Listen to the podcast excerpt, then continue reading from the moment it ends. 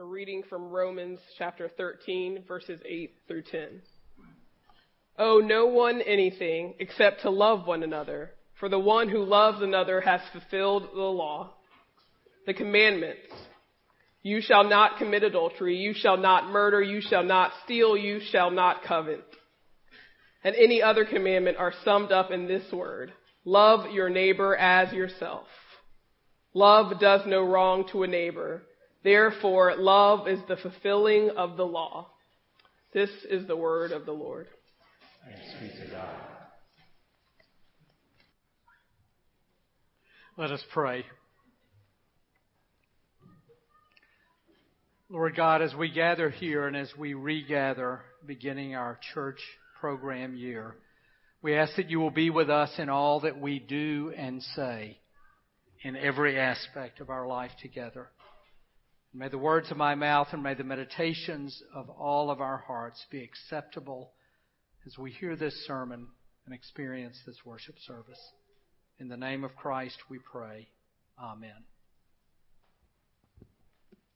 Well, I am no Tom Sawyer or Huckleberry Finn, I grew up in Memphis, a city on the Mississippi River and being near and often crossing this mighty river marked significant passages in my life. As a child seated in the back seat of a station wagon, we would cross the Mississippi about one weekend a month to visit grandparents who lived on the other side in Arkansas, knowing that when we awoke from this trip, candy and kisses would await. Once a year for several summers, we would cross the Mississippi and travel north to Belleville, Illinois, where we would stay with relatives and then cross it again into St. Louis to watch the St. Louis Cardinals play baseball. When I was in high school, a new bridge was being built across the river. The father of one of my classmates was the project developer for this bridge. He arranged for our class picture to be taken with us standing on the not completed edge of the new bridge with the city skyline in the background. That would never happen today.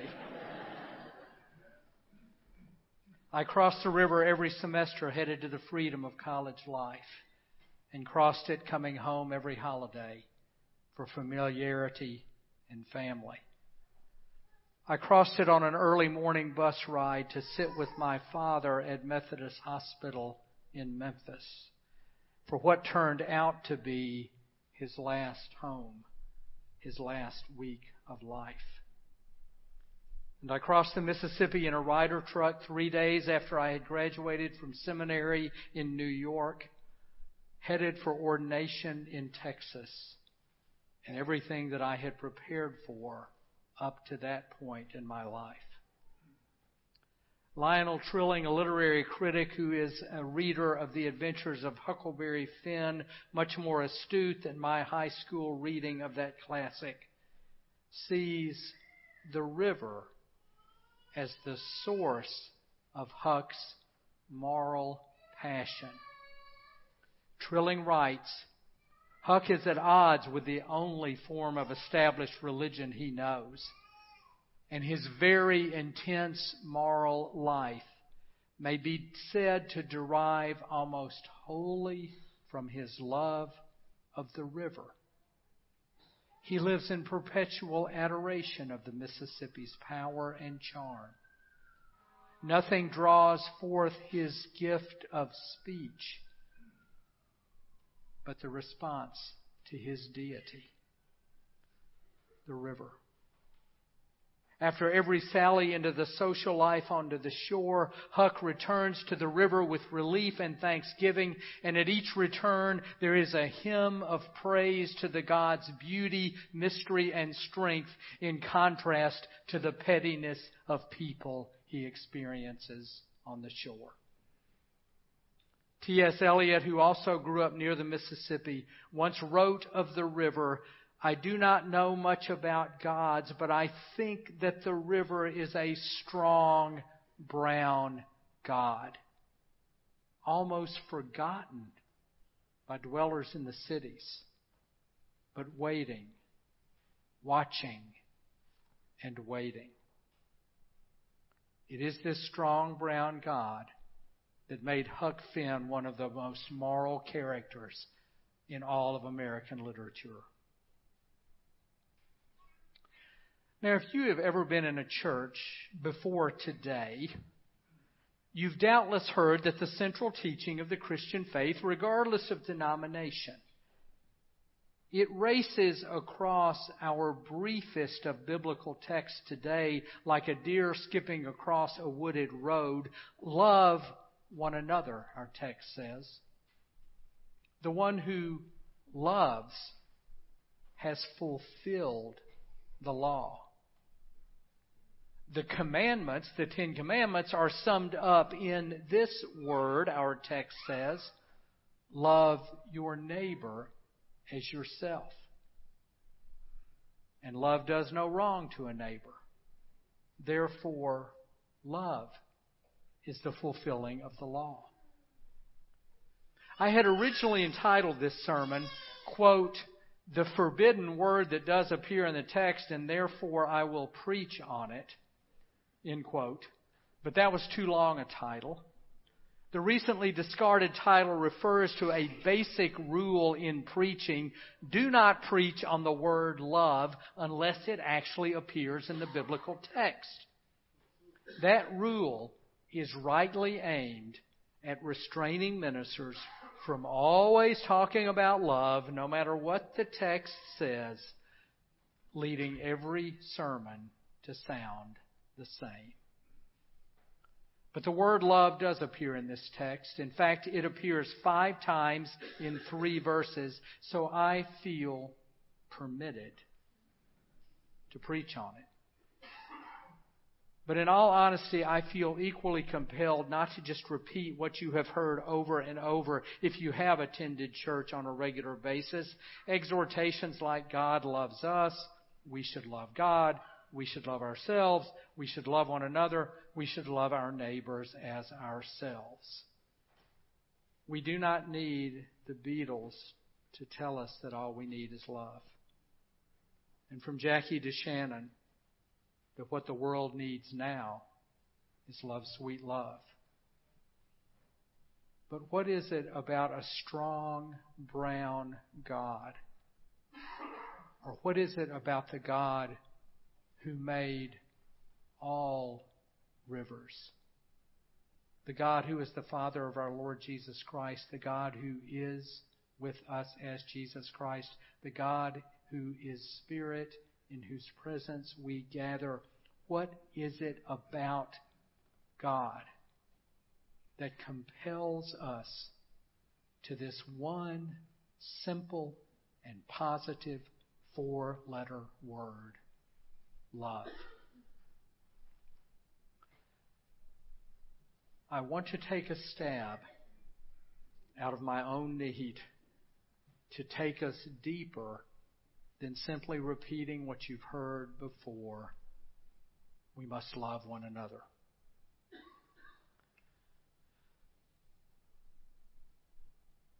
When I come across a text like this that that can and often does just sound prosaic, sounds like we've heard before. The way that I deal with it is to sit with it a long time and try to think about it, but also to go to some writing or some theologian who has the ability to take my mind and heart in a different place. Part of that is going to literature like Huck Finn or T.S. Eliot. The theologian to whom I went this time is Karl Barth. In his commentary on the Romans that was written almost a hundred years ago. Now I have got to tell you that Karl Barth's writing is very dense one of the greatest theological minds in this church, Paul Vandewater, reminded me after the early service that he tried to read the commentary to the Romans. And he read the first chapter. And he read it, and he read it, and he gave up. I didn't know Paul Vanderwater gave up on reading anything. But that is how dense this is. And I want to give you just a snippet of it, and I hope you can follow. But my desire is to get at how we know God through love and how love leads us to God in just a way that's deeper than you normally hear. It is like the strong brown God of the river that's always there and can draw us to it. Now, a first set of sayings that Barth provides classifies love as revolutionary. Love one another, he says. Love of one another, he says, ought to be undertaken as the protest against the course of this world, as the protest against the way things normally are. Barth thus calls love a great positive possibility. It is a possibility that leads us not to be conformed to this world. It is a possibility that bears witness from within this world to the strangeness of God. And it is a possibility that is revolutionary in the sense that it leads us to do the new by which the old is overturned. One of the earliest memories I have of being a young person, probably middle school, uh, in the church, was going with another church's youth group on Christmas Eve to deliver Christmas gifts at an inner city hospital in Memphis.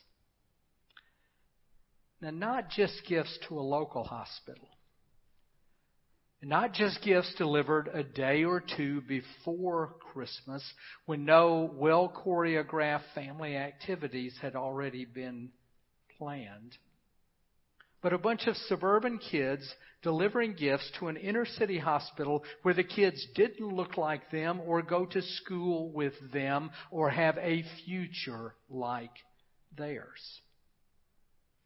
You can imagine how the parents the choreographers of Christmas reacted. Do you have to do this on Christmas Eve? You mean you're not going to be with us at Christmas dinner?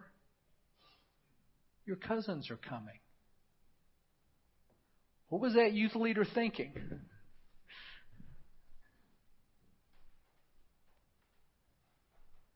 Have you never heard that charity begins at home? It's just an example. It's just a parable. But it maybe teaches that when we come across the word love in the Bible in a way that connects us to God and leads to God, that love is revolutionary that it is not being conformed to this world. That it is the new by which the old is overturned. That's one of the reasons that always in church, always in almost any church, no matter what people think or say, they want to reach out to the stranger. They want to care for the person that's wounded. They want to welcome the foreigner. They want to welcome those whom everybody else is shutting out. There is something about that depth of love that we think connects us with God and that we think comes from God. Like Huck's big brown river. Love doesn't conform to the world, and it doesn't lead us to conform to the world. Now, a second set of phrases that Barth uses to describe love points to our religious faith, our connection of love with faith in a strong brown God. Or for us, a God who is maybe even a little more personal and a little more Trinitarian than Huck's. Barth says that love is beyond, this is where it gets tough, beyond even the conceivable possibility of any concrete or analyzable experience of the relationship between God and humanity. That means that any way you can conceive of or describe the relationship between you and God or humanity and God, love is even deeper and beyond that. Thus, for Barth, love lies beyond the religious laws that we seek to follow and the religious practices in which we engage. It means love lies beyond our prayers. It lies beyond our attending worship. It lies beyond our presenting our tithes and offerings. Love is beyond all these. So, in our terminology, love is religious to be sure, but it is also greater than even the religious experiences we have, or even the practices that grow out of those experiences which are so near and dear to us.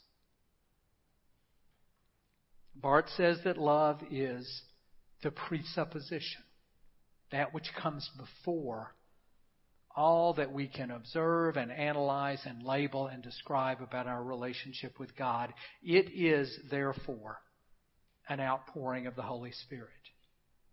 It is therefore a way that we know and experience God. It is therefore a way that we lay hold and cling to God, and a way that God lays hold and clings to us. This way of love lies beyond even our highest experiences of beauty.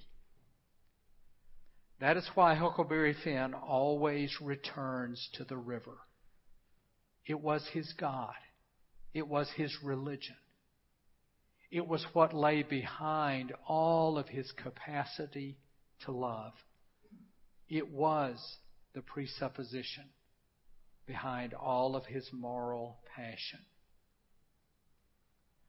Even while love is beyond religion, it is religious in the best sense of the word. What I want to say to people, especially if you're new in faith or reaching or struggling in faith is that if you can conceive or think about the time in which you most realized or felt you were loved, or the time you most felt called out and experienced love of any kind for any object, then that is the starting point or the presupposition of a relationship with God. With all that we do in church and all that we do seeking to serve the community and all that we do seeking to be responsible in the world, it is that core experience of being loved and of loving that lies at the heart of our faith, at the heart of our big, brown, strong river. As we begin this church year, we gather today at the table of the Lord. It's an experience that many of us have had before. If we were raised or are Catholic, we know it as the Mass. If we've been in other Protestant churches, it may go by the name of communion or Holy Communion or the Lord's Supper. Like love, like God, the gathering around this table goes by many names. And like the river, it is a gathering in which love is central. God's love for us through the gift of His Son, Jesus Christ. And our love for God through our commitment to go forth from this table and to serve Christ in the church, in the world, in both. It is also a symbol of our love for one another as we gather and stand as equals before God, young and old, rich and poor, born in this land, born in other lands. We all are receiving the same blessing. We are all partaking of the same wine. We are all breaking the same bread. One of the most important theological books I've ever read ends with lines from a George Herbert poem that bears witness to the incomprehensible love of God that drapes this table like a white tablecloth. Herbert writes, Love is that liqueur, sweet and most divine, which my God feels as blood and I as wine. In the mystery of who God is, drink this wine, break this bread, receive and share this love. Amen.